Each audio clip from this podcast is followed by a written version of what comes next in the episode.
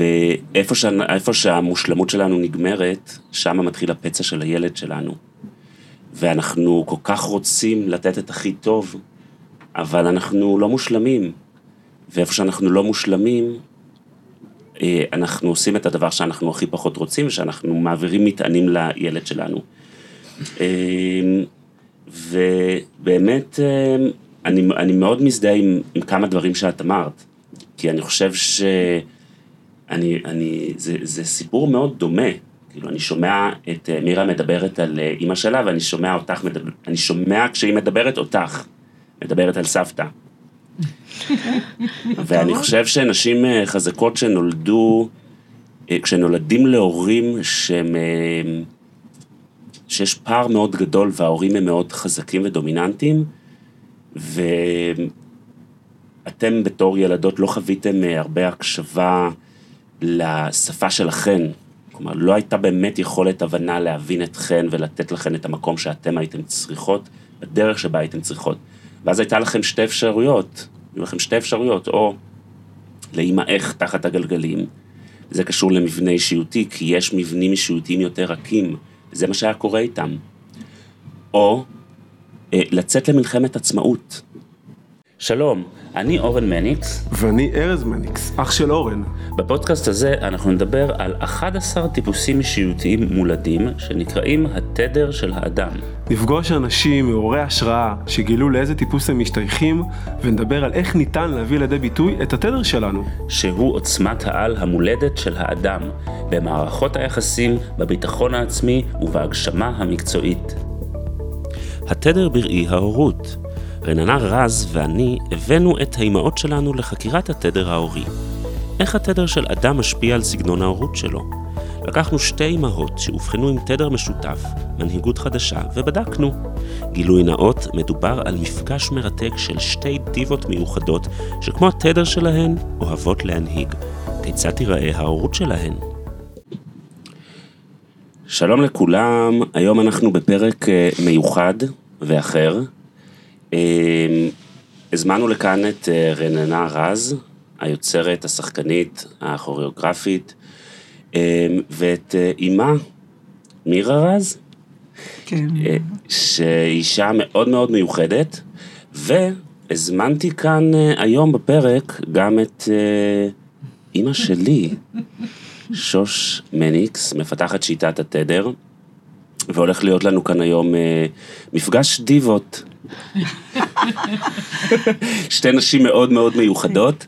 אנחנו הולכים לחקור היום גם אה, אה, את הקשר בין הורים לילדים דרך הפריזמה של התדר של ההורה, אוקיי? אז עשינו אבחון אה, לשתי האימהות, אימא עשינו לך אבחון, ואנחנו הולכים היום אה, לראות מפגש של אה, הורים וילדים. על, uh, בנושא התדרים, והולכים גם להכיר uh, שלוש נשים מאוד uh, מיוחדות היום בפרק. אז אהלן אימא. אהלן. מה שלומך? ברוך השם. יופי, זו פעם ראשונה שאת מתארחת אצלנו בפודקאסט. נכון. אז ברוכה הבאה, איך את מרגישה? טוב. נרגשת. אוקיי, מצוין. אה, מירה. כן. מה שלומך? ברוך השם, תודה. יופי. כן. עברת עכשיו את אה, אבחון התדר. מי שלא יודע, אבחון התדר זה אבחון של הטיפוס הנשמתי המולד שלנו, שאנחנו עושים באמצעות מבחן של הערכה. Okay? אוקיי? יש אה, ערכת אבחון שכוללת 11 תמציות, 11 פורמולות, ובתהליך אלימינציה פשוט אנחנו מגיעים לריח שהבן אדם הכי אוהב ולריח השני שהבן אדם הכי אוהב, וככה מקבלים מפה פנימית עמוקה ומדויקת של הטיפוס האישיותי המולד שלו. אז אה, בואי נתחיל בתדרים שלך. יצא לך תדרים, תדר מספר 7, מסתורי הרגשות, ותדר מספר 11, מנהיגות חדשה, אני כבר אסביר עליהם, ולפני זה אני אגיד אה, שלום אה, לרננה. שלום. שלום רננה, איך זה היה לראות את אימא שלך עוברת אבחון? אה, זה קצת כמו להיות בעצמי באבחון, נראה לי. כלפי מה שאני רואה. מעניין. תסבירי. מקומות מסוימים, זאת אומרת, התגובות של אימא שלי לת- לתהליך, אמ, מה זה מוציא ממני? מה אני חושבת על זה, איפה אני מרגישה שאני צריכה להתערב, לקחת אחריות. זה מקומות שאם אני מתבוננת עליהם זה מעניין. כן. אה, אני אתחיל ואגיד שלשנינו יש אה, אימהות אה, דומיננטיות, מלשון המעטה. בגלל זה אתם מה שאתם. לטובה. אה, נכון, לגמרי, לגמרי, לגמרי. קיבלנו הרבה מתנות אה, בעקבות זה בוודאות, אבל אה, לפעמים יש הרגשה כזאת שהלוויה יצאה, מה, יצאה מהכלוב במרכאות, ועכשיו מה עושים עם זה? כן. אה, טוב, אפשר לדבר על זה בהמשך.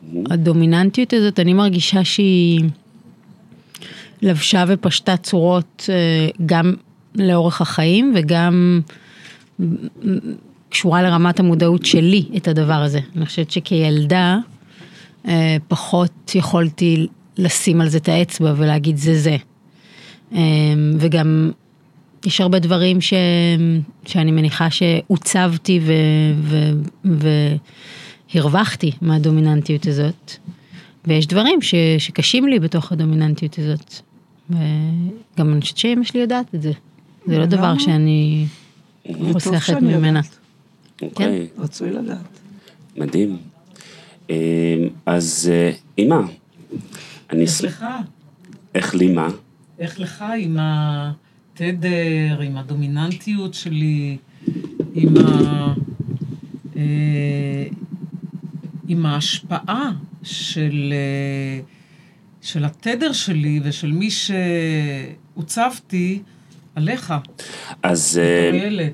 אז אה, אני אשתף גם על התדרים שלך, התדר שלך זה 11, מנהיגות חדשה, ותשע, לחישת הלב. ולא סתם יש דמיון בין שתיכן, שראיתי אתכן יושבות כאן ומדברות, בין שתי האימהות, ואמרתי, יואו, אני רואה כפול. זו הייתה הרגשה שלי. ו...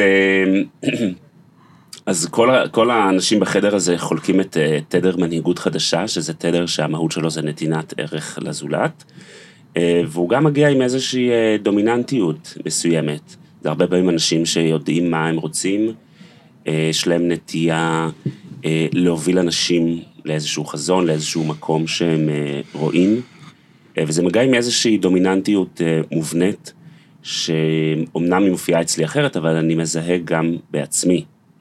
אה, ובאמת נדבר על זה, נדבר על זה. אני רוצה שנדבר על זה היום, על הנושא של ה... לגדול בצל הורה דומיננטי, אה, בצל אימא דומיננטית.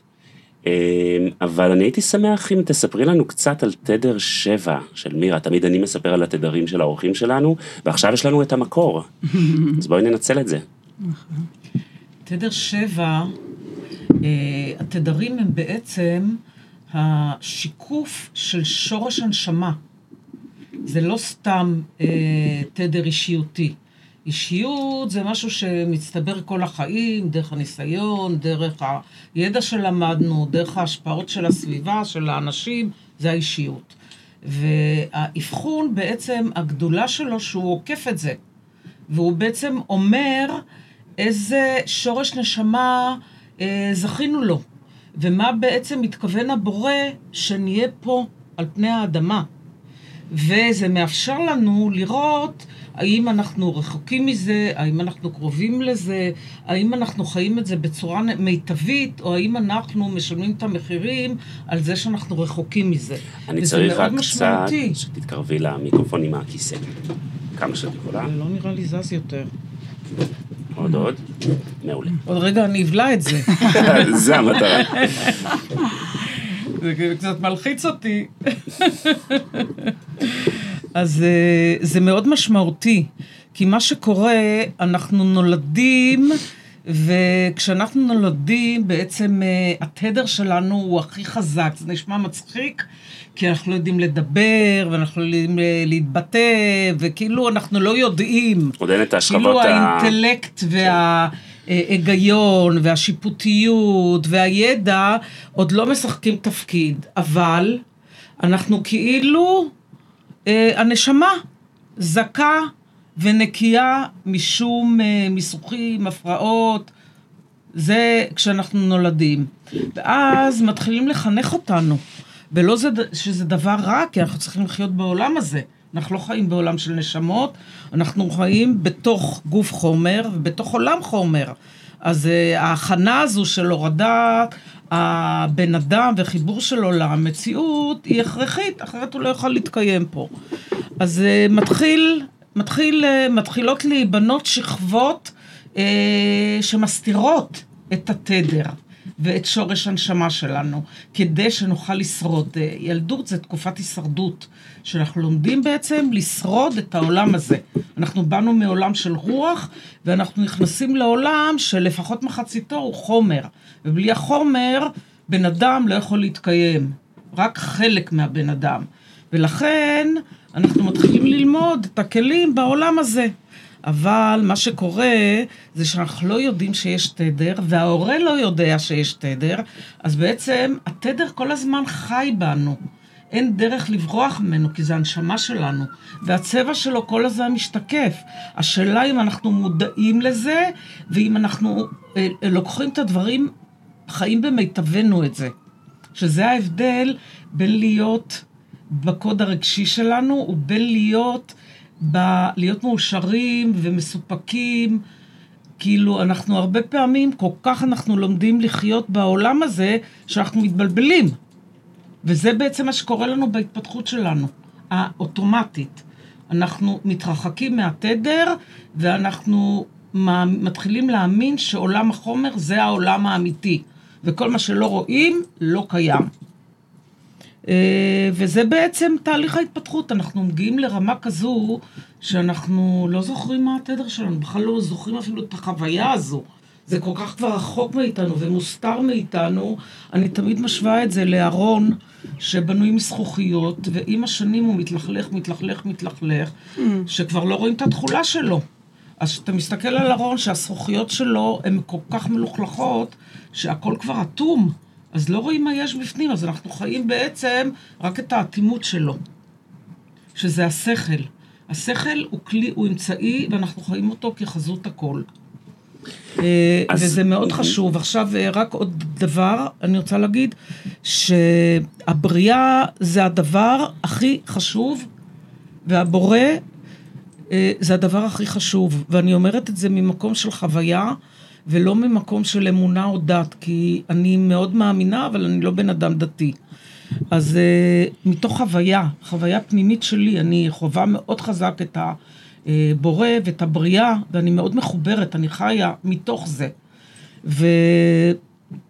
ואני מתנצלת אם זה למישהו נראה התנסות, אבל זה לא במקום של התנסות. אלא זה בא מתוך חוויה אותן, אותנטית. אה, להפך, לא רק שזה לא התנשאות, בילדות שלי התייחסו אליי מאוד כאל הזויה. ואמא שלי כל הזמן הייתה אומרת לי, די עם החלואים שלך, די עם השטויות שלך. וגם היה לי תכונה שהייתי שומעת מחשבות. הייתי שומעת אותן.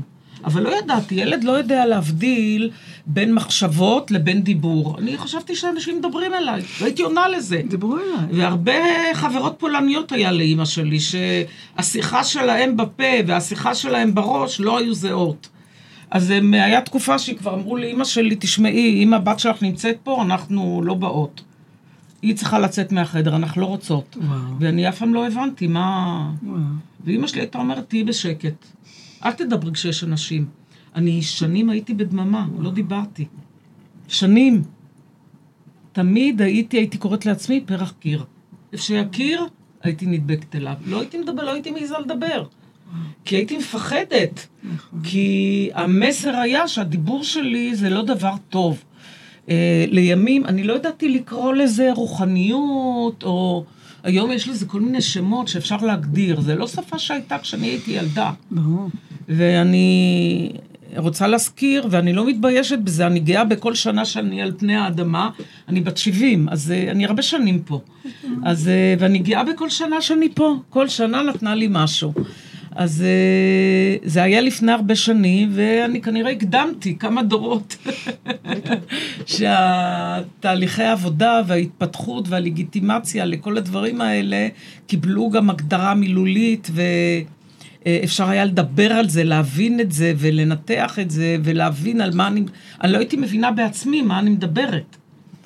אז אה, זה, זה ההתחלה שלי. אז אה, מה שאני רוצה להגיד, וזה נורא חשוב, שהיות והבריאה והבורא אלה שני דברים הכי חזקים, כי הם המקור שלנו. הם ידעו בדיוק מה הכי נכון שנהיה. ודרך איזה פילטר הכי נכון שנחיה את העולם ונראה את העולם. שזה אומר שלמשל, אני מנהיגות חדשה, אה, אני רוצה שאחר כך אתה תגיד כמה מילים על מנהיגות חדשה. אני מתרגשת, אז אני מעדיפה שאתה תדבר קצת אה, בהיגיון. אז אה, לא תמיד זה היה לי טוב, היו מאשימים אותי בשתלטנות, אמא שלי בכלל כעסה עליי, שכל הזמן אני אומרת לה מה לעשות. וכל הזמן אני גם צודקת, זה הכי עצבן אותה. שהייתי אומרת לה ככה וככה, ויש לנו, הבת של אחותי הייתה אה, עם צרכים מיוחדים. ואני ראיתי שבמקום אה, ללמד אותה לחיות בעולם, היא מסרסת אותה, היא לא נותנת לה לעשות כלום, היא מרחמת עליה, היא מסבירה לה שהיא בסדר וכל העולם לא בסדר. ואני בתור ילדה, זה לא מההיגיון דיברתי, כי לא לימדו אותי מה זה צרכים מיוחדים, בכלל לא היה מילה כזו אז. אה, היה שיפוטיות לגבי זה, אמא שלי התביישה בזה והיא הסתירה את זה. והיא כל הזמן בלבלה אותה. ולצערי הרב, אני אומרת לצערי הרב, כי גם אימא שלי, גם אחותי, שזה אימא של האחיינית שלי, נפטרו, וזה היה ברוך גדול, כי לא היה לה שום כלים לחיות, שום כלים. וממש הייתה צריכה, הייתי צריכה ממש, דרך אגב, עבדתי איתה בכלים האלה. הייתי צריכה ממש לעשות איתה חינוך מחדש, ואני זוכרת שהמשפט הראשון, אני קצת קופצת, כי אני רגשית, אז תעקבו אחריי. אפשר גם אה, למקד אותך מדי פעם? כן, בזהירות אבל לא לנתק אותי, כי אני מתנתקת בקלות. אז אה, זהו, ולקח לי איזה ארבע שנים אה, לאפשר לה לחיות לא לבד. כי היא לא הייתה משתלבת בשום חברה. בחברה של הצרכים המיוחדים, היא חשבה שהם אה, זלזלה בהם, ובחברה של הנורמלים לא קיבלו אותה. אז בעצם היא חייתה בין לבין, ולא התחברה לשום מקום ולשום דבר. אני אמרתי לה, איך שראיתי אותה, אמרתי לה, תשמעי, את לא כמו כולם. זה הבשורה הפחות טובה. אבל הבשורה הכי טובה בעולם זה שאף אחד הוא לא כמו כולם. אין כזה דבר כמו כולם. יש חלק מהאנשים שהלא כמו כולם שלהם סמוי מהעין, ויש כאלה שהלא כמו כולם הוא גלוי. ואצלך הוא גלוי, זה לא דבר רע, זה דבר שצריך ללמוד לחיות איתו ולהפיק ממנו את המיטב. ואז התחילו, היא אומרת, היא אמרה לי, התחילו החיים שלי כשבאתי לשוש. כי פתאום היא התחילה להבין מה ומה ואיפה היא חיה. ולמה אנחנו צריכים להפוך, היא קיבלה את מה שהיא קיבלה, הבורא מבין יותר מכולנו, אין לו טעויות. זה הכל מקוון.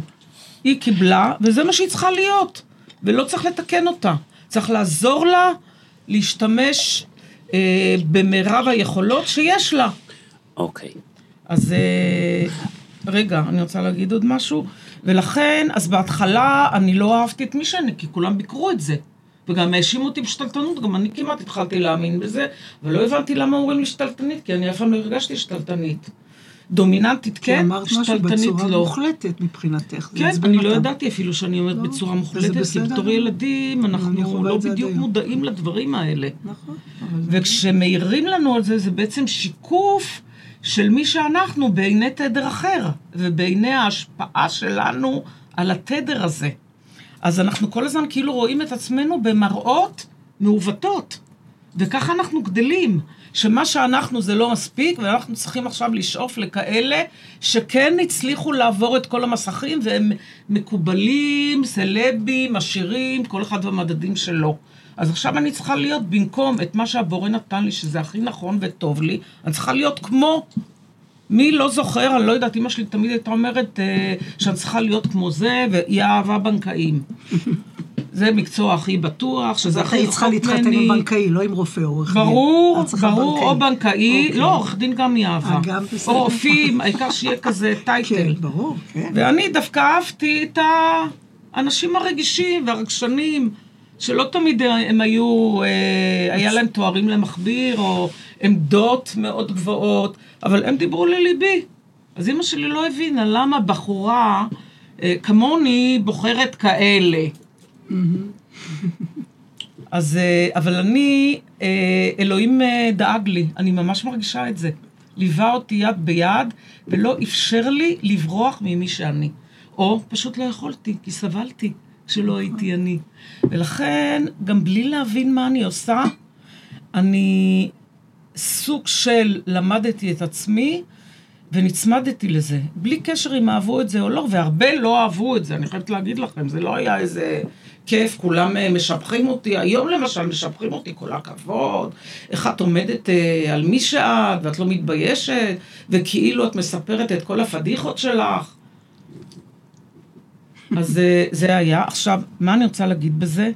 שאם אני אה, מנהיגות חדשה, זה מה שאני צריכה להיות.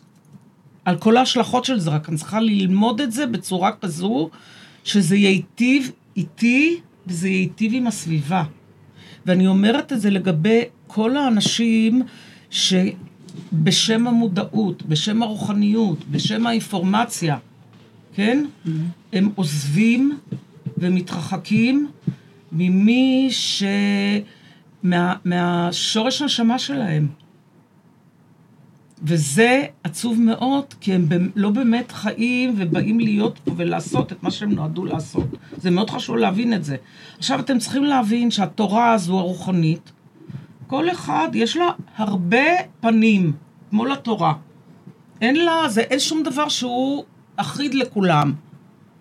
זה שאנחנו נתנו טייטלים שיש סוג של אנשים שאולי יודע יותר טוב מדי, אין כזה דבר.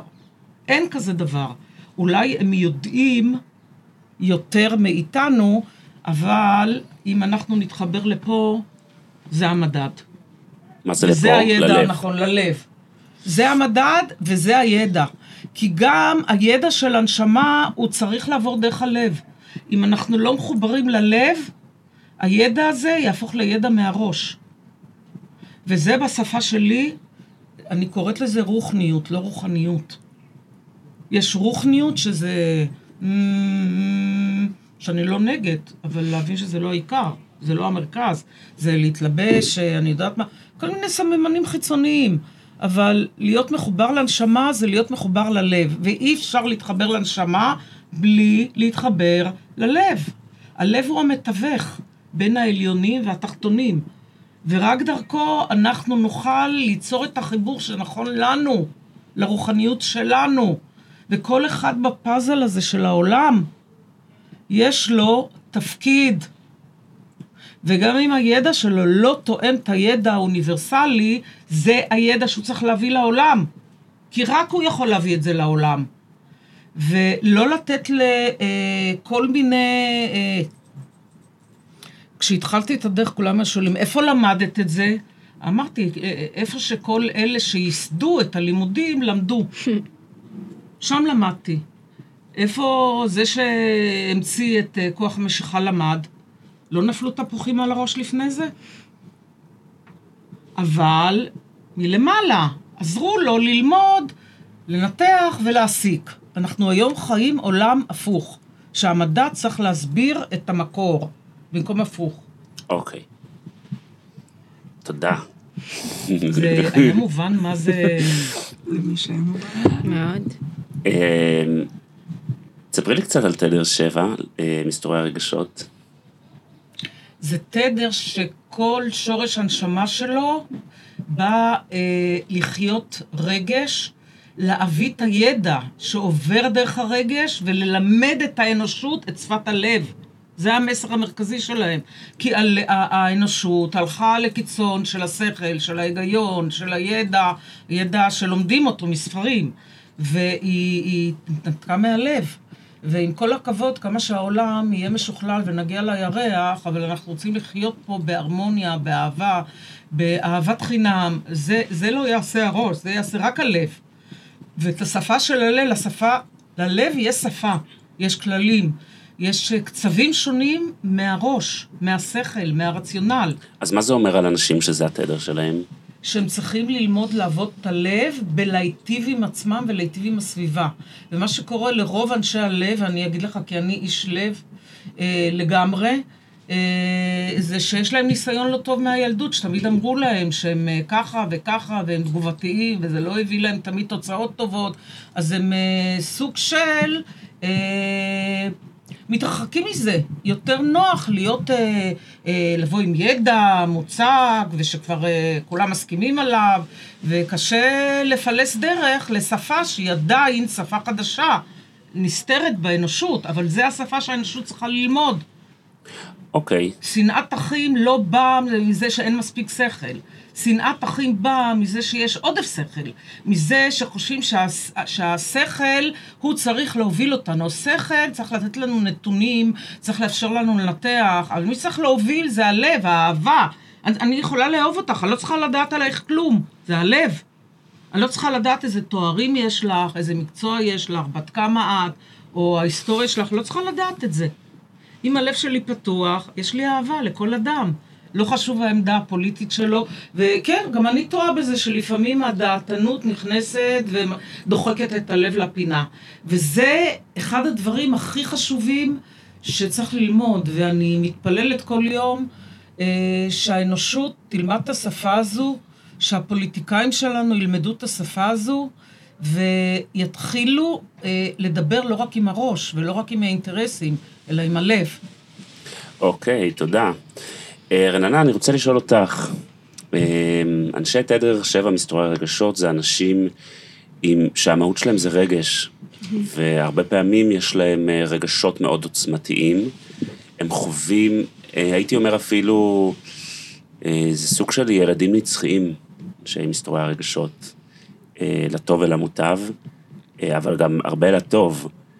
אה, יש להם עוצמות רגשיות מאוד מאוד גדולות, שיכולות ל- ל- לבוא לידי ביטוי גם בתנודתיות, אה, באסוציאטיביות, בקושי בדחיית סיפוקים. ואני דווקא רוצה לשאול אותך על אימא שלך. זה משהו שאת מתחברת אה, אליו כתיאור של אימא שלך? אה, מאוד, וגם באיזשהו אופן זה מזכיר לי את הבת שלי, שאני מרגישה שבמובנים מסוימים מאוד דומה לאימא שלי. אה, אתה אומר שזה תכונות ילדיות, אז כאילו אני רואה את זה מאוד, אה, ראיתי את זה גם כשהיא הייתה יותר קטנה אצל הבת שלי, וזה תכונות שאני מזהה אצל אימא שלי עד היום. וכן, ואני מאוד מזדהה עם המקום הזה שאני אני חושבת ש... אני ואימא שלי עברנו איזושהי, אמ, משהו מאוד משמעותי כשאני הפכתי להיות אימא. כשאני הפכתי להיות אימא, פתאום כל היחסים שלי עם אימא שלי קיבלו איזושהי תפנית. ו... ובעקבות זה, אפשר לומר אפילו נקלעו למשבר, ובעקבות זה הלכנו ביחד לטיפול, אה, ממש טיפול זוגי. אמ, דרך אגב, תבנית, תפנית מבחינתך, אני לא הרגשתי את זה. אוקיי, הרגשתי זה- את זה דרכך. זה אבל- גם אה, לא אומר משהו שלא הרגשתי את זה, אבל... אמ, לא, הרגשתי כי זה היה אצלך. אני לא יכולה, אני למשל לא יכולה להגיד שכשאת נהיית אימא, משהו בי השתנה כלפייך. אוקיי, בסדר. דרך אגב, זה גם אופייני לתדר שבע, דרך כן. אגב, בגלל שאני מרכז לב כן. ועוד אבחון שאנחנו עושים, אז גם אצלי, אני ילדותי, לפעמים אני חושבת שהוא אבא שלי ולא אני אימא שלו. כי הוא כזה, די אימא, די זה, כאילו, הוא מאוד, אה, כאילו, שם לי גבולות, ואני אומרת לו, הלו, אני אימא שלך, לא אתה אבא שלי. כן. ולפעמים זה מתבלבל לנו, כאילו הוא הבן שלי, אבל מי שהוא בעצם גורם לו אה, לנסות להחזיר אותי, כאילו... לכלים. אבל, זאת אומרת, קודם כל, זו חוויה שהיא מאוד מוכרת לי, להיות אימא של אימא שלי, אה, או להיות ההורה של ההורים שלי, אבל אני, אני רוצה להגיד פה משהו שמבחינתי הוא מאוד מאוד עמוק, זה איזושהי הבנה ש... שהבנתי שהיא קשורה דווקא להעברה בין דורית באיזשהו אופן. בטיפול הזה שהלכתי עם אמא שלי, אחד הדברים שלראשונה קרו לי זה שיכולתי להסתכל עליה בתור בן אדם עצמאי בעולם, ובעיקר יכולתי לראות את הילדה שהיא הייתה, דבר שעד אז לא היה לי בכלל. באופציות. בגלל שפתאום לי נהייתה ילדה, יכולתי להסתכל עליה ולראות את הילדה שהיא הייתה. ואני חושבת שגם במה שאת תיארת עכשיו, אבל זו חוויה מאוד דומה שיש שם הורה ברקע, שהוא גם דומיננטי, אבל זה הורה שבעצם מכל מיני סיבות, שהם לא, לא משנה כרגע ממה, אבל בסופו של דבר יש הבנה בגיל מאוד צעיר, שההורה שם הוא לא, הוא לא נמצא, הוא לא נמצא שם. הוא לא ייתן את מה שהוא אמור לתת. בין אם זה אהבה, בין אם זה אה, איזשהו גב.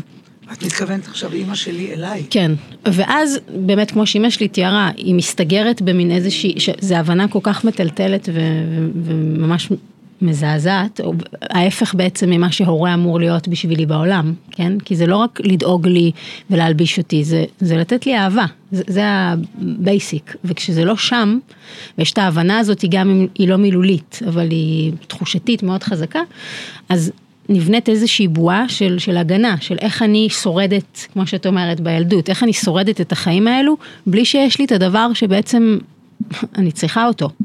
הוא השמש. כן. ואני בת לניצולי שואה, אני גם יודעת. אז אני אומרת, מצד אחד אני רואה את זה ואני מבינה. ואני מבינה עם איזה קושי אימא שלי התמודדה אה, כילדה, אבל אין מה לעשות, אני חושבת שבאיזשהו מקום, ואימא שלי תכף תדבר על מודעות ועל זה שהיא לא ומה היא כן, אבל אני חושבת שבאיזשהו מקום אין מה לעשות, והחוויה הזאת משתכפלת. החוויה הזאת, כשהיא שמה את הבועה הזאת שלה, ומבינה שהיא צריכה לחיות עכשיו את החיים שלה ולהיות האימא של עצמה, לגדל את עצמה, לסמוך רק על עצמה. לסמוך רק על עצמה, אז אפילו שהיא מנסה לתקן את זה עם הילדים שלה, ולהראות, הנה, אני פה בשבילכם, אני רואה אתכם, אני אוהבת אתכם, לא כמו שלי היה חסר, משהו מהדבר הזה נשאר. משהו מהבועה הזאת נשארת. ואני בחוויה שלי, אני, מרג... אני לא מרגישה, אני מרגישה שקיבלתי אהבה ללא תנאי, אני מרגישה שהיה לי גב, אני לא מרגישה שחוויתי את אותה ילדות שאימא שלי. אבל אלמנט מתוך הדבר הזה, של משהו ש... יש לה את העולם שלה, והיא לא תיתן למשהו מבחוץ לחדור אותו, ויש סוג של אטימות מסוימת, שהיא גם רגשית וגם התנהגותית, זה עובר, אין מה לעשות. ואני גדלתי עם הדבר הזה. אמ, וקלטתי את זה גם בגיל מאוד מאוד צעיר, הבנתי שאני צריכה לגדל את עצמי באיזשהו אופן, במקומות מסוימים בחיים, לא בהכל. אבל הבנתי שאם אני לא אהיה שם, לא יהיה לי את מי שיעשה את זה בשבילי. אה, וזה גם קשור כמובן למי זה אבא שלי, כן? זה לא רק אימא שלי, אבל אני אומרת, האלמנט הזה הוא אלמנט שהוא כל כך דומיננטי, וזה דבר שגם גורם לי להבין מה אני העברתי הלאה לבת שלי, שזה גם נובע מה, מהתחושה הזאתי של אני צריכה לגדל, החוויה הזאת של הבדידות הזאת, של אני צריכה לגדל את עצמי, אני בטוחה שמשהו מזה עבר גם לבת שלי. מירה, איך זה, מה עולה בך כשאת שומעת, בדרך כלל אנחנו מראיינים כאן אנשים שגם מדברים על ההורים שלהם, ואין לנו את הזכות לשמוע מההורים שלהם. אז אה, כאילו, אימא שלי לא פה להגיב. זה מה שאתה אומר? או שאני פה כן יכולה להגיב? אני אומר שזה מאוד מעניין שאת יכולה להגיב למה ששמעת עכשיו כן. מרננה. אה, אתה יודע, לפעמים זה עניין של מילה, של ניסוח. כן. למשל, לגדל את המילה לגדל, אני לא מרגישה שהייתי צריכה לגדל את עצמי, המילה הזאת לא מתחברת לי, אבל הרעיון, הכיוון כן. והמילה שלי יותר מתאימה, זה שאני אני גדלתי עם אמא מאוד ביקורתית, ושלא הסכימה עם שום דבר שאני עשיתי. היה לנו גם טעם שונה בדברים. אני תמיד אומרת, אני גדלתי עם משפט ככה באוזן, את מומחית לעשות מעצמך קריקטורה. נו, בבקשה. וזה ככה גדלתי, מה שלבשתי, מה שעשיתי, מה שזה. אבל אני, במקום לגדל את עצמי, אני הייתי צריכה למצוא את הדרך לקבל הכרה בעצמי ממני. אה, אוקיי. לא מבחוץ. כי מבחוץ לא קיבלתי את זה. הייתי מקבלת את זה, חברתית לא הייתי ילדה עם בעיות, אבל לא הכירו אותי באמת מי שאני. אבל כשהאימא הכירה אותי כמו שאני, כמו אמא שלך, שהיא ידעה את הפעם אחת שאמרתי מה שאמרה, וואו, יש לי ילדה חכמה. זה היה כשהייתי בחטא, 14, פעם אחת אמרה את זה. אבל, אה, ושהייתי באיזשהו טיפול אה, יותר מאוחר בחי בשנות החמישים, וה, והמטפלת שואלת אותי, אז מה היית הכי רוצה מאימא שלך, משהו? כי הלכתי לטיפול מיוזמתי בקשר לאימא שלי, אני בתוכי. ואני אישה בת חמישים ומשהו, בלי לחשוב פעמיים. אני, מה את רוצה מאמא שלך? שתהיה גאה בי. מה זה, מה, מה, מה אכפת לי? אני כבר הייתי ב... עם ה... מה שעשיתי ומה שבניתי, גם מבחינת קריירה וגם מבחינת בן אדם. אבל אני יודעת היום שאני באתי עם הכוחות שלי שהם מהבורא. את אומרת מהבורא, גם פה יש לי מילה אחרת, יש לי את זה מהנשמה. אני, הבורא בתוכנו זה הנשמה. כי בתורה כתוב שאלוהים נפח באפינו נשמת חיים, בכל אדם בעולם. והמילה נפח, זה אומר נתן לו משלו, לאדם. לא שם לו, כי אני יכולה לקחת מפה זה לא חיצוני, שם, לא. זה לא חיצוני. נפח באפיו נשמת חיים, נפח זה נתן, הפועל היחיד שאומר שהנשמה של הבן אדם זה חלק אלוהי טהור, זה לא אנרגיה שנהפכה למסה, כמו... גם יש אלוהות בכל תא שלנו, בכל דומם צומח חיים, יש אלוהות בכל דבר. הבורא זה בכל, האנרגיה הזאת. אז, אז אני הייתי צריכה מהנש... ל- להתחבר לנשמה שלי, באמת לה, שרק היא יודעת את תוכנית הקיום שלי כאן. היא יודעת מה באתי לעשות, לא היה לי מושג מה באתי לעשות בעולם הזה. אני, ירנה לא יודעת, אני רק רציתי להתחתן וללדת ילדים, ולהיות עקרת הבית הכי מוצלחת שיש, ולהיות נורא פעילה בהרצאות של ויצו ונעמת, ולעשות חוגי בית, כל הדברים הנחמדים האלה. והבעל יהיה פה וה- המפרנס, והמצעיד אותנו בנתיבי העניין הכלכלי והחומרי בעולם, ואני בבית. אז פשוט, זה כל כך לא אני. אני היום יודעת שאני נולדתי להיות רבה, אני לא יודעת אם לא הזכרת, אבל אני רבה רפורמית. ואני אני פשוט נולדתי לזה, כי מה זה להיות רבה? זה ללמד. רב, רבה, זה אנשים שמלמדים. ומה הם מלמדים? את, אני קוראת לזה חוקי הבריאה. זה לא שייך ליהדות, זה לא שייך, זה שייך לכל העולם ואשתו, עוד לפני שהיה, ש, זה לבני אדם. הכי אוניברסלי שקיים, אף אחד לא נשאר בחוץ, כולל אדון היטלר. כולם באחד הזה. זה הבריאה, ולכל דבר יש משמעות ותפקיד, ושום דבר לא במקרה, ופשוט צריך ללמוד את זה. וזה במקרו ובמיקרו אותו דבר. זאת אומרת, אז לכן אני אומרת שאני הייתי צריכה לקבל הכרה במי שאני ולתת אותה לעצמי. לא להרגיש דאון או לא זה, כי אני לא מקבלת את זה מאימא שלי. כי הכי אנחנו רוצים את זה מההורים שלנו. אז בעצם ממי. בתור ילדה, כן. היית צריכה ללמוד להדוף את הדעה בטח. של אימא שלך מה, עלייך. לחיות עם זה. בוא נגיד, אני, מה, לאן אני אדוף את זה? אבל פשוט באמת, לא לתת לזה... כשאני אומר להדוף, אני מתכוון לפנות מקום. כן, כנראה כן. לפנות מקום כדי שאת תוכלי להביא את עצמך בצורה שגם יש לה גיבוי, ואת הגיבוי הזה לא קיבלת. לא. ולכן מה שנוצר שם זה איזשהו מנגנון שדואג לגבות את עצמו ולהדוף כל מי שאומר אחרת. כן. לא לתת לזה להוריד אותי. לא לתת לזה לחלחל פנימה. כן, למרות... כן. אבל אני חייבת להגיד שהמנגנון הזה, הוא, הוא לא יודע לעשות תמיד איפה ואיפה. הוא לא יודע להדוף רק אה, הוא אוטומטי. ביקורת, הוא אוטומטי. אז הרבה פעמים גם רגשות אחרים נעדפים על ידי המנגנון הזה. כל דבר שמאיים, זה המנגנון. לא, אני אגיד לך, מה. שאת אומרת זה לגבי סבל. אני למשל, בגלל שהאימא שלי, אני תמיד הרגשתי את הסבל שלה שהיא נשארה לבד בעולם. באמת, מהמשפחה הגרעינית שלה נשארה לבד. אוקיי. וקצת מה, מה, מהמורחבת, קצת. אבל שני אחים קטנים, וזוג הורים צעירים ונחמדים, כי הלכו לה, ונשאר לבד. אז, וכשהיא רצתה לנסוע איתי, נגיד, לטיול שורשים, אני יכולתי לעמוד בדבר הזה, אני לא יכולתי להכיל את הסבל שלה. אני אסעת למקום איפה ששם היא גדלה וזה, ו- ואני אראה את הגעגועים, ה... אני, אני יודעת שאת זה היא אהבה, אותי היא לא אהבה ככה. לי היא לא יכלה לתת את האהבה שהיא חוותה שם בילדות, משהו נשבר בה. אני חס וחלילה באמת לא באה בטענות, אני כל כך מבינה מה היא עברה, אבל אז יכול להיות שהיה לי גם משהו שהגנתי על עצמי מסבל. זה, מה זה, מסבל. זה גם בטוח וגם אפילו לשמוע אותה אומרת את זה, אמ, את לא יכולה רק להבין אותה. להגיד משפט על אימא שלך, כמו אני מבינה איך היא אהבה היום, פחות היום, אותי. לא אז. היום. אבל אני אומרת, אבל הרבה פעמים יש לי תחושה שאת לא עברת דרך הרגשות הקשים האלו, שזה הכרחי. בגלל שרגשות אה. באופן כללי, זה הדבר שהבהיל אותך הרבה פעמים. אבל זה בדיוק העב- העבודה שעשיתי עד, עד הלום. ברור שבגיל 40 לא הייתי במקום שאני היום. אוקיי, אני חושבת התחלתי שעד היום יש לך את אני זה. חושבת שמה שאת חושבת שיש לי עד היום, נובע מאיזושהי חסימה שלך כלפיי. אוקיי. ככה אני כן, חושבת. אבל אה, אבל בסדר, זו תקשיבו, דעתי. כן, נכון. נכון. אני בסדר, הכל טוב. בעיה. דעתך, אמא? אה, אני, אני, אתחיל, אני, אני גם משתף קצת מהיחסים שלנו. אה,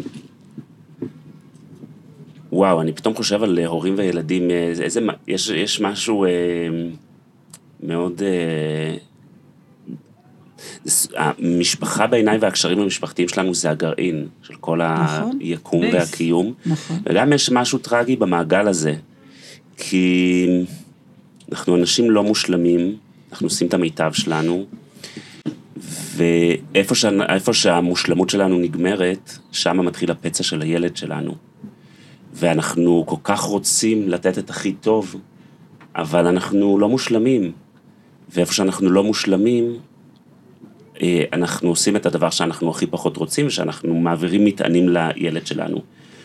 אה, ובאמת, אה, אני, אני מאוד מזדהה עם, עם כמה דברים שאת אמרת, כי אני חושב ש... אני, אני, זה, זה סיפור מאוד דומה. כאילו, אני שומע את מירה מדברת על אימא שלה, ואני שומע אותך, מדבר, אני שומע כשהיא מדברת אותך, מדברת על סבתא. ואני חושב שנשים חזקות שנולדו, כשנולדים להורים שהם, שיש פער מאוד גדול וההורים הם מאוד חזקים ודומיננטיים, ואתם בתור ילדות לא חוויתם הרבה הקשבה לשפה שלכן. כלומר, לא הייתה באמת יכולת הבנה להבין אתכן ולתת לכן את המקום שאתם הייתם צריכות, בדרך שבה הייתם צריכות. ואז הייתה לכם שתי אפשרויות, היו לכם שתי אפשרויות, או להימעך תחת הגלגלים, זה קשור למבנה אישיותי, כי יש מבנים אישיותיים יותר רכים, זה מה שהיה קורה איתם. או אה, לצאת למלחמת עצמאות. רגע לפני שאנחנו ממשיכים, אנחנו רוצים לתת לכם מתנה. הכנו לכם שאלון שימפה את המנגנון הרגשי האישי שמעכב אתכם בתחומי הביטחון העצמי, היחסים וההגשמה המקצועית. את השאלון כבר עברו קרוב לששת אלפים איש. הוא ייעשה על ידי מאמן וירטואלי בשיטה חדשנית, והוא פותח על ידי מומחים בתחום. ניתן לגשת אליו דרך הקישור שבתיאור הפרק, או על ידי חיפוש שיטת התדר בגוגל. ולפעמים משהו במלחמת העצמאות הזאתי אה, נדבק. וזה קשור מאוד לתדר הראשי, לתדר שלכן, אצלך זה התדר הראשי ואצלך זה המשני, שזה מנהיגות חדשה. מנהיגות חדשה זה תדר שהוא לא, הוא, הוא לא ימעך, הוא ישיב מלחמה. הוא יצא למלחמת עצמאות. והרבה פעמים המלחמה הזאתי אה, ממשיכה עם החיים, זה כמו שאת אומרת, היא נשארת כאוטומט, היא לא יוצרת אה, הבחנה של האם עכשיו המלחמה הזאת היא משרתת אותי, אלא אנחנו משחזרים את אותם דברים. אה, ו... בצורה יותר משוכללת ועם שפה יותר מודעת. בדיוק. עם הסברים יותר טובים. בדיוק. את מזהה את זה על עצמך כאימא? דפוסים שראית אצל, אצל סבתא ושוכפלו? ברור, כל הזמן אני רואה. אני, אחד הדברים שהכי רציתי זה לא להיות כמו אימא שלי. כן. ואז לימים מצאת את עצמי שאני בדיוק כמו אימא שלי. אני מתנהגת לבעלי כמו אימא שלי, וכמעט הזוגיות שלי נהרסה, בגלל שאימא שלי הייתה מאוד מזלזלת בגברים, שזה דבר טוב שקיבלתי, כי לא הרגשתי שאני צריכה להוכיח לגבר, כן. או צריכה להיות עקרת בית, אף פעם לא היה לי שאיפות כאלה, או להתבייש בזה שאני לא מבשלת ולא מנקה, שאני לא עקרת בית. לא הייתה לי שום בעיה עם זה, כי אימא שלי הייתה עקרת בית. אז אני לא. ואני בסדר גמור עם זה, אבל שמתי לב שהזלזול בבעלי מתגנב. ושבלי לשים לב, אם היו אומרים לי מהצד, הייתי ממש מזעזעת. אני מזלזלת בבעלי, שזה האדם הכי קרוב אליי? מה פתאום? ובזכותו בעצם אה, נרפאתי. אפשר להגיד משהו? לא, רק כשאני כן. אסיים. וכיחות המחשבה שלי נקטע. ומצאתי את עצמי עושה בדיוק, בצורה יותר משוכללת ומוסברת. כאילו הסברתי את זה נורא חכם ונורא מודע ונורא רוחני, עשיתי אותו דבר בדיוק. בדיוק אותו דבר. אה, וגם עם הילדים שלי. כאילו, שמתי לב בגיל מסוים שאני מנסה ליצור אותם ככפילים שלי. שמה שאני חושבת ומה שאני רואה זה הנכון, ובעצם הם צריכים להבין שאני הצודקת. אה, למזלי זה היה בגיל מספיק, אה, וזה אתה תגיד, איך אתה רואה את זה, שיכולתי ללמוד הקשבה. יכולתי ללמוד להקשיב לו, גם אם זה לא הדעות שלי, גם אם זה לא הדרך שלי, גם אם זה לא ראיית העולם שלי. וגם אם זה מאיים עלייך. גם אם זה מאיים עליי. כאילו, שהוא יגיד לי כל מיני דברים שאני לא ב- כל כך אוהבת לשמוע, וזה מאוד בא לי להתנגד, כי זה מה ששמעתי כל הילדות, ביקורת, אבל להקשיב, לא, זה לא ביקורת, זה מה שאורן מרגיש. זה לא ביקורת, זה מה שהוא חושב. ואם אני רוצה להיות קרובה אליו, ואני רוצה לדעת מה הוא חושב ומה הוא מרגיש, אני צריכה להקשיב לזה. ולהתמודד אחר כך עם האיום. כי זה לוקח זמן בין שאת אה, מאוימת ובין שאת יכולה לשמוע דברים מאיימים בלי להיות מאוימת. זה תהליך, זה לא פשוט. לא להגיב. בעדיפה, שזה, עדיפה זה היה הכלי הכי חזק, כי ככה שרדנו. אז אנחנו אוטומטית, כמו שאת אומרת, אני זוכרת שאחת המשפטים החזקים שהתחלתי לצאת לעצמאות זה no more סבל. אין יותר סבל בחיים שלי, אני לא מוכנה לזה. כי חוויתי אותו, כל הסבל שבעולם כבר חוויתי, זהו, עכשיו רק טוב. אבל אני הבנתי שאני לא לבד בעולם. יש לי הרבה אנשים שיקרים לי, ואני אוהבת אותם, ואני צריכה ללמוד גם דברים שאולי באופן אישי, אם הייתי לבד בעולם, לא היו מתאימים לי. וזה מה שהתחלתי לעשות. התחלתי, וגם כששמעתי את, כשקיבלתי את זה, זה נשמע מצחיק שאני אומרת, כאילו מתייחסים אליי שהבאתי את שיטת התדר, אבל אני למדתי ממנה גם. בטח. כי זה לא משהו שאני כאילו יצרתי, זה משהו. שקיבלתי מוגמר. אז אני למדתי מזה, אני למדתי שהוא אחר, ואני אחרת. וזה שאני לא מסכימה לדעתו, זה לא אומר שום דבר לא עליו ולא עליי. למדתי מהתדר, שאנחנו תדרים שונים, פילטרים שונים. אז אני צריכה ללמוד ולהקשיב לתדר שלו, לפילטר שלו, אם אני רוצה להיות אליו קרובה.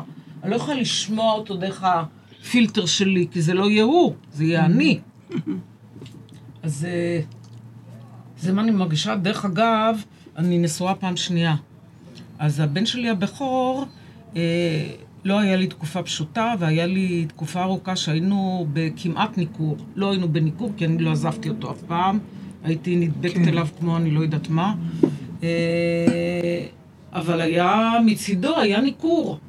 הייתי למשל אה, שואלת אותו, מה נשמע? בסדר. מה, עכשיו אני מרגישה דברים, אני תדר תשע, אז אני יודעת ש... יש הרבה דברים לא בסדר. נו, תספר קצת יותר. אומר, לא, זה מה שאני רוצה שתדעי עליי. כך הוא היה אומר לי, או הייתי אומרת, אני רוצה לראות אותך יותר, הוא אומר, לא, זה מספיק לי. לראות אותי בקצב של אה, אחת לכמה חודשים. אז, אה, אבל הבנתי שאני צריכה להמשיך להיות איתו, ולהיות בשבילו, כי זה תקופת הריפוי שלו מהילדות.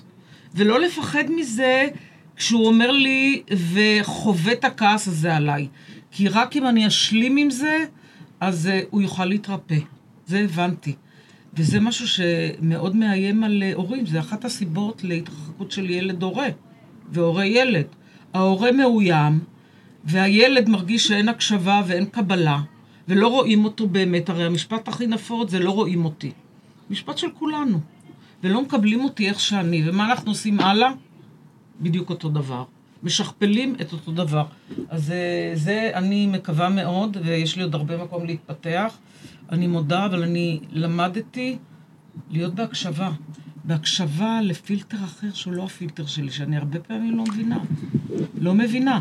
למשל, לתדר 6 יש אה, נטייה. תדר 6 זה עוצמת הפנימיות. עוצמת הפנימיות שזה זה אורן, הראשי התדר שלי. הראשי של אורן. יש להם נטייה להיות מנותקים ושקועים בעולמם הפנימי, ואז הדרך החיצונית שזה בא לידי ביטוי, הם עושים ככה. מהנהנים עם הראש. מעניינים עם הראש כאילו הם אומרים כן. ואז נניח, אורן, אתה מסכים לעשות את זה? עכשיו, מה אני מבינה? שכן. זה היה סלע מחלוקת להרבה דברים. אז הגענו למצב שאני אמרתי, אני לא סומכת עליך, אני אקליט אותך, אני לא סומכת. אתה אומר כן ועושה, אח- אחר כך אתה אומר שבכלל אני המצאתי את זה. לפעמים אני גם אומר כן בלי לשים לב. אני אומר כן. אבל בכלל לא הייתי שם, לא שמעתי בכלל מה שהיא ביקשה ממני. ואז אני באה אחרי שעתיים, שום דבר, לא קורה, לא קרה. ואני בכלל לא במודעות שזה קורה, ובעקבות ה... החשיפת התדר וההבנה של הדבר הזה, התחלתי... התחלתי באמת לראות שזה קורה, כי הייתי בטוח שהיא קצת קוקו, כאילו, יש לה, היה קשה לחשוב ככה. יש לה רצון מאוד חזק ודמיון מאוד מפותח, אז כשהיא רוצה משהו היא מדמיינת שאמרתי, וככה חייתי שזו אימא שלי. זה נכון, ואני חייתי שהוא... אה, הוא לא עומד במילה שלו, אי אפשר לסמוך עליו. וזה באמת, רק יש לזה סיבה. שהוא לא שמע, או שהוא לא זה. אבל זה אה, לא. אומר שאני לא נכון. אסמוך עליו, זה אומר שאני נכון. צריכה להכיר, הייתי קוראת לזה אנטנה בפנים, אנטנה נכון. בחוץ. נתתי לזה הגדרות, ואז הייתי בודקת אם האנטנה בחוץ, אפשר לדבר אליו. כן. אם האנטנה בפנים, זה לדבר לקיר אותו דבר. שאני גם לפעמים הייתי עושה את זה, כשהיה לי צורך לדבר, כן. והוא היה עם אנטנה בפנים, אז איתה מדברת לקיר. העיקר לדבר. אני רוצה להוסיף משהו לגבי אה, גם, גם ילדים וגם הורים. מכיוון שאני כאדם מאמין, באמת בבורא ובתוכנית של בריאה. הבריאה הזאת נבראה מחשבה תחילה, כן? יש מחשבה תחילה וסוף מעשה. אני מאמינה שהעולם הזה, כמו כל בן אדם, יש מחשבה תחילה לפני הבריאה. בגלל זה גם את אומרת, אנחנו באים, התוכנית של הקיום שלנו, הכל, את קוראת לזה הבורא, אני אומרת הנשמה, לא משנה, אבל יש לנו תוכנית. יש לנו, ואני חושבת, כל מי שעיניו בראשו ועשה תהליך ועובר את החיים ככה במלוא המשמעות, מבין שזה נכון. זאת אומרת, מבין, רואה את זה, זה, זה פשוט קיים. אז אה, עם השנים הבנתי, וזה מה שהרגשתי שלפעמים רננה לא הבינה, היום אולי מבינה יותר, שאני לא סתם באתי לאימא הזאתי. זה היה במחשבה תחילה שאני אבוא לאימא הזאתי, הרי בן אדם נולד לא באופן שרירותי להורים האלה, לעם הזה, לשפה הזאת, לזה. אנחנו נולדים, יש לנו, קורותינו נכתבו לנו. עכשיו, בין, בתוך האפיק הזה של החיים, אנחנו מאוד מאוד, יש לנו בחירה עד נשמתנו האחרונה בין מה שנקרא טוב לרע. הבחירה שלנו בין טוב לרע, בין אחדות של ניגודים, לאחד, לפשר, לעשות שלום, להתעלות לבין סבל שאנחנו גורמים לעצמנו, לאחרים. טוב ורע, זה, אין, אין רע בעצם, לומדים מזה, יש טוב וסבל. אז, אז בין טוב וסבל, אבל קורותינו, יש גם מוחלט, ויש בחירה כל הזמן. אז אני לא סתם באתי לאימא הזאת, והחוכמה הייתה להבין למה באתי אליה. למה אני סובלת שם? שדרך אגב, דיברת גם על סבל, סבל זה מקום שצורח לשינוי. אנחנו לא אמורים לסבול. אם את סובלת, יפשפש אדם במעשיו ויראה איפה הוא צריך לשנות משהו. כי את השני אני לא יכולה לשנות. אבל איך אני לוקחת את השני, זה בהחלט בידיים שלי. זה הבחירה כל מה שלי. שאת אומרת נכון, כן. השאלה איך היישום. נכון, רגע, רגע, את מפריעה. לי. אוקיי? היא לומדת, אז רק אני אסיים.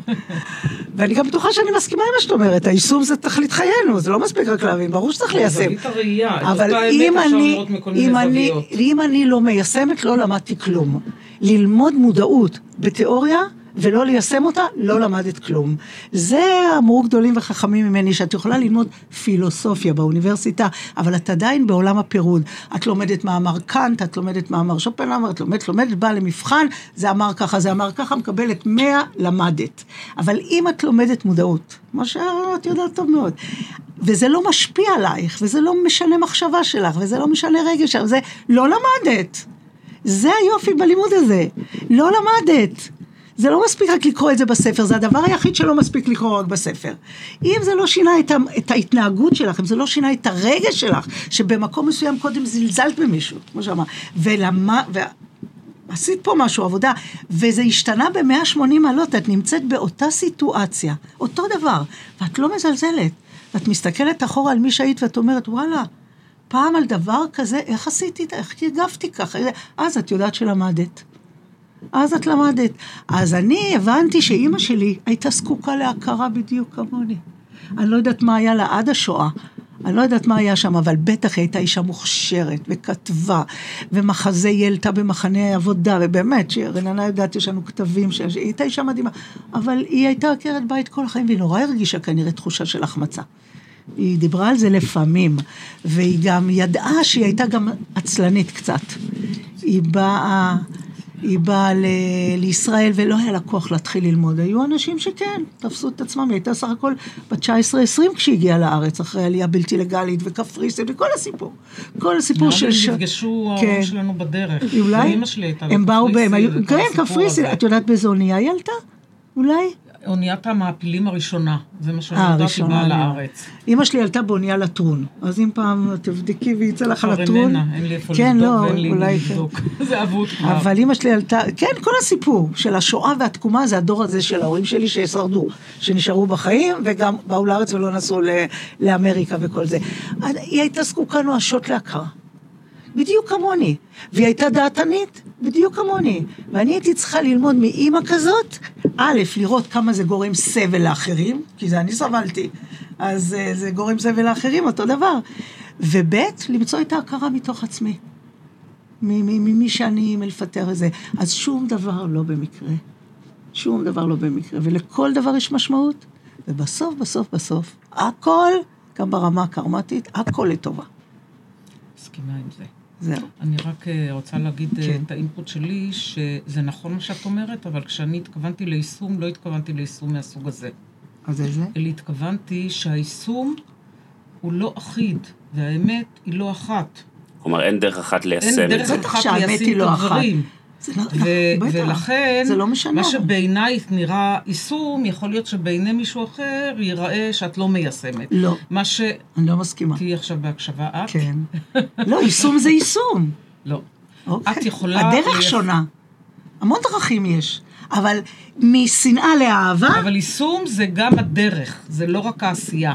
אז פה, זה גם דרך פה אנחנו העשייה. דרך הפרשנות, דרך היכולת לראות שאם בעיניי זה, זה משהו שהוא ככה ראה וקדש, זה לא ראה וקדש, כי כל אחד רואה את זה דרך זה נכון. התדר שלו והניצוץ הנשמתי הייחודי שלו. אבל השורה התחתונה שגם זה וגם זה שאני לא מסכימה איתו, בכלל חי עם עצמו בשלום. טוב לו, הוא לא עושה רע לאף אחד. לא אכפת לי הדרך, כמו אנשים שחוזרים בתשובה וההורים שלהם מתטרפים מזה כי הם נהיו חרדים או דברים כאלה. מה אכפת לי הדרך שלו? טוב לו. הוא לא עושה רע לכם, זה בשבילי היישום. השורה התחתונה, אבל לא רע הדרך. וטוב זה גם לא מוחלט. תראי, הוא, הבן שלי חזר בתשובה. כן. נו, מה? אז אה, אין שום בעיה. אבל יש כאלה חוזרים בתשובה שמקשים על ההורים. אז לא, האם זה השאלה טוב או זה רע, מקש- זה לא טוב וזה לא רע, זה מה יש. ה... השאלה אם הם מקשים על ההורים או ההורים מקשים על עצמם, בזה שהם לא מקבלים אותו. יכול להיות שהם לא מקשים על ההורים שלהם בכלל.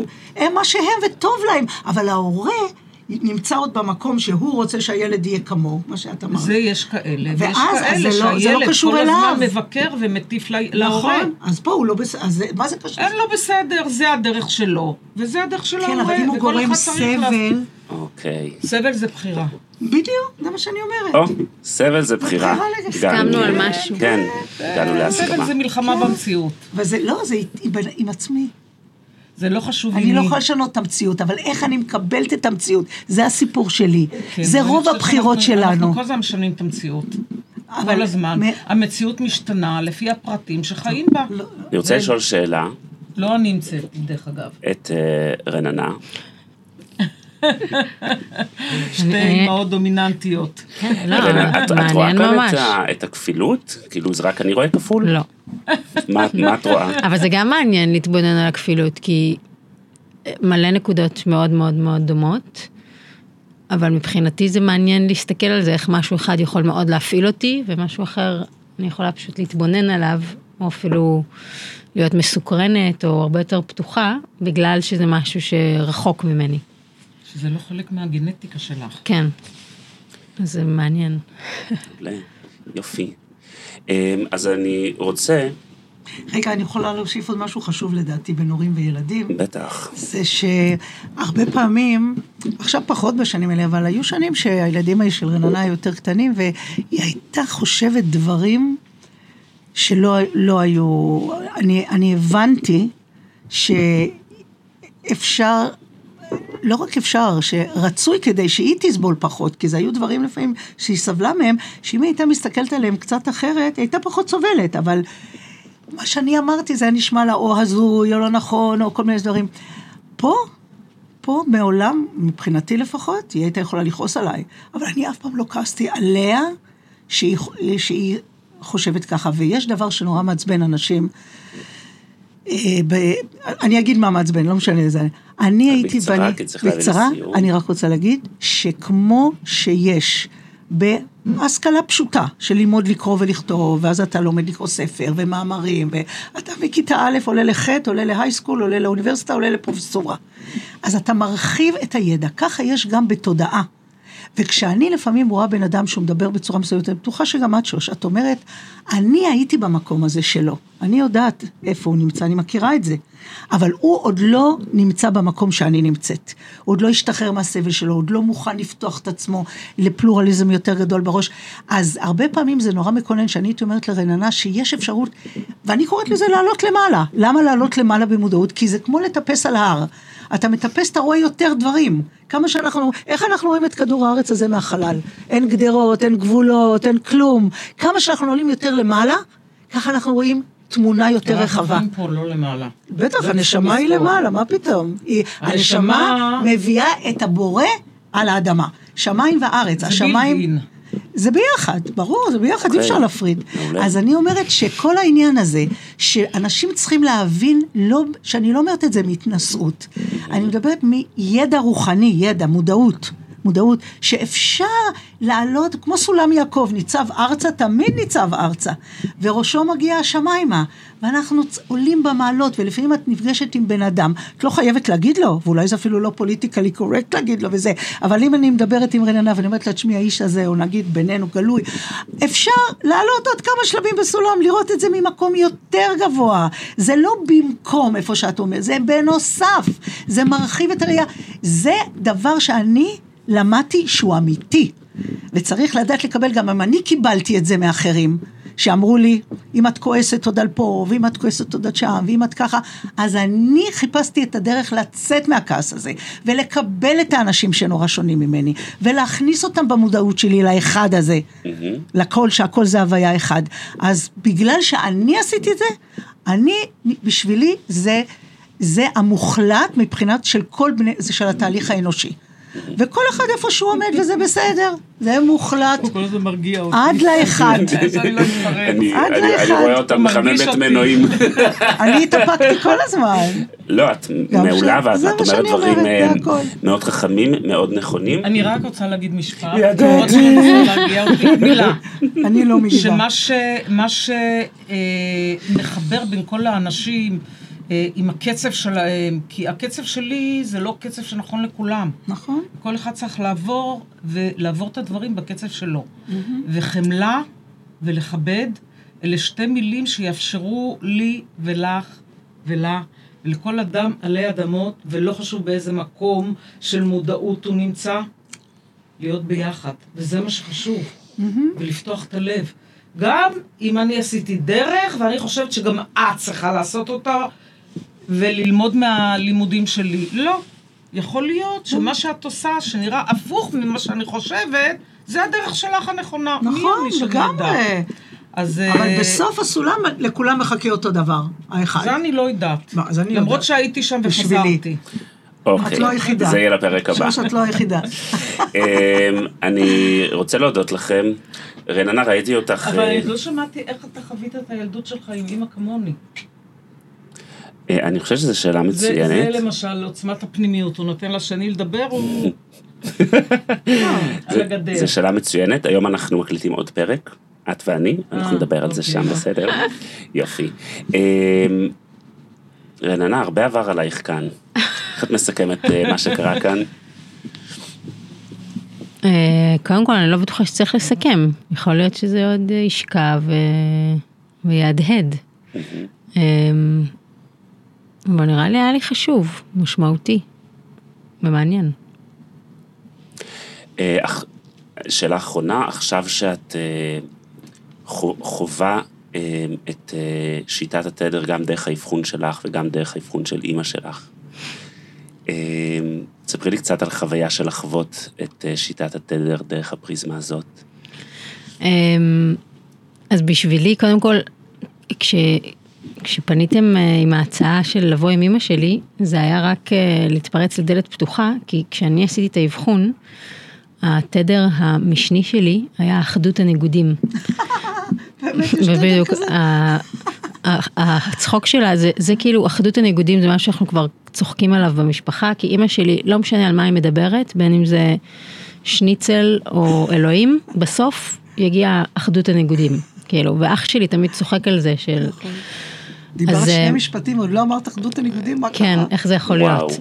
אז כשיצא לי התדר הזה, זה פשוט כל כך כאילו היה overwhelming, וסיפרתי את זה במשפחה, ו- ואז אמרתי, זה אך טבעי שאחדות הניגודים תגיע לפה לעשות אה, אבחון, וזה שזה לא יצא לה גם, אה, זה היה מצחיק. אמרתי אה, האחד. אבל אני חושבת שזה, בסיפור הקטן שסיפרתי, מסתתר איזה משהו שאני מרגישה הרבה פעמים לגבי אימא שלי. איזה פער בין, כאילו, הראש לבין, שנייה רגע, מה, מה, מה קורה פה? מה את מרגישה? שהוא לא קשור לפה. וברור שיש לך מה להגיד, אני לא חשבתי שלא יהיה לך מה להגיד. לא, אז, אה, אז אני חושבת שגם בחוויה שלה אפילו, החוויה של לחוות משהו כריח זה כל כך משהו פיזי. אז בין לראות אותה מריחה, אבל אז כאילו לא נותנת לזה לצאת החוצה, אלא... אה, אבל, אה, אבל גם מתמסרת לגמרי לחוויה הזאתי. אה, זה היה לי מעניין. משפט. אפשר? משפט. אחרון. אני חושבת שהמקום, איפה שאומרת שיש פער בין אה, כאילו אחדות הניגודים ואיך שאני מתנהגת, זה משהו שאת חווה. אני לא אמרתי שיש רגע. פער בין אחדות הניגודים לאיך שאת... אה, ככה הבנתי. לא, לא. לא, כי אני, אני רוצה להגיד ש, שגם אם, אם דבר שאת נגיד עושה, או חושבת, או אומרת, ב-180 מעלות, אני חושבת שזה לא מתאים לי, אני, יש לי מה להגיד על זה הרצאות שלמות. זה לא משנה. אז, אז אם את חווה ממני איזה זה, זה משהו, זה בדיוק מה שקרה לי עם אמא שלי. את צריכה לעבוד, זאת אומרת, זה כאילו קריאה לך להרגיש אחרת עם, באותו זמן שאימא שלך מגיבה ככה. לא, לא להגיד, אני מסכימה איתך או זה לא, אלא אם זה מפריע לך, זה ככה אני הלכתי. מה שהפריע לי אצל אימא שלי, אני הלכתי ואמרתי, אני לא רוצה להרגיש את האנטי. אני רוצה לקבל את זה כמו שאתה אומרת, לב פתוח. היא ככה ש- לא כן. רוצה להרגיש אנטי. אני אגיד לך מה אני מבין לא רוצה. אה, מרננה. וברוך השם, כן. אה, ואני מאוד מזדהה איתך, כי אני, אני חושב שלך ולי יש אה, נטיות דומות דווקא בדבר הזה, אה, ששנינו אנשים מאוד רוחניים. את מסכימה איתי? את רואה את עצמך כבן אדם רוחני? אני אתה מדבר? אליי לא, את לא, לא, ואני. אתה מדבר. את אה, ואני, כן.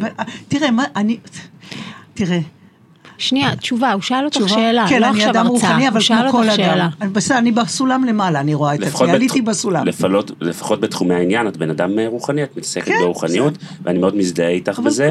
אוקיי. אה, הרבה פעמים הרוח, הרוחניות לוקחת אותנו למעלה, והקושי שלנו זה לרדת למטה אל תוך הרגש. שזה אומר להסכים להיות ברגש לפני שאנחנו מנתחים אותו באופן רוחני. ואני יכול להגיד שזה האתגר של החיים שלי. ברור, של כולנו, אתה לא נכון, מבין. בדיוק. אבל כמו שאמרתי, כעס הוא גם רגש. כשאתה מדבר על רגש, אתה מדבר על החמלה וזה, שזה לא, לא הרגשות בהכרח, הנעל. אני מדבר דווקא על כאב. זה הקושי אבל הגדול. כאב, זה בדיוק, זה כמו חום. כשיש לנו חום או כאב, אומרים, יש שם משהו שאתה צריך לטפל בו, אחרת אם לא היה כאב, או אם לא היה את הסבל, איך לא אתה... בהכרח, לא בהכרח. בטח. אוקיי, מבחינתי, סבל זה כמו חום. לך לא, אבל יש טפל הבדל בין במה שיש שם. יש הבדל בין כאב לסבל.